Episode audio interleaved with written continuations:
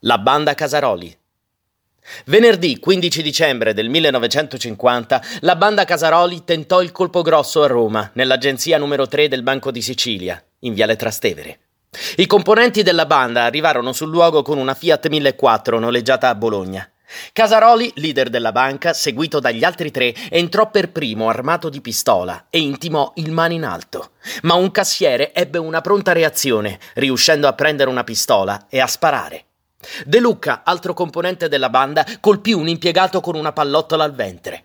Contemporaneamente partì una raffica dal mitra e un proiettile raggiunse nel suo ufficio il direttore, che essendo malato di cuore, in un primo momento fu ritenuto stroncato da un infarto. La banda riuscì a superare i posti di blocco e a scappare. Il giorno dopo, sabato 16 dicembre del 1950 a Bologna, ci fu il tragico epilogo delle loro imprese criminali.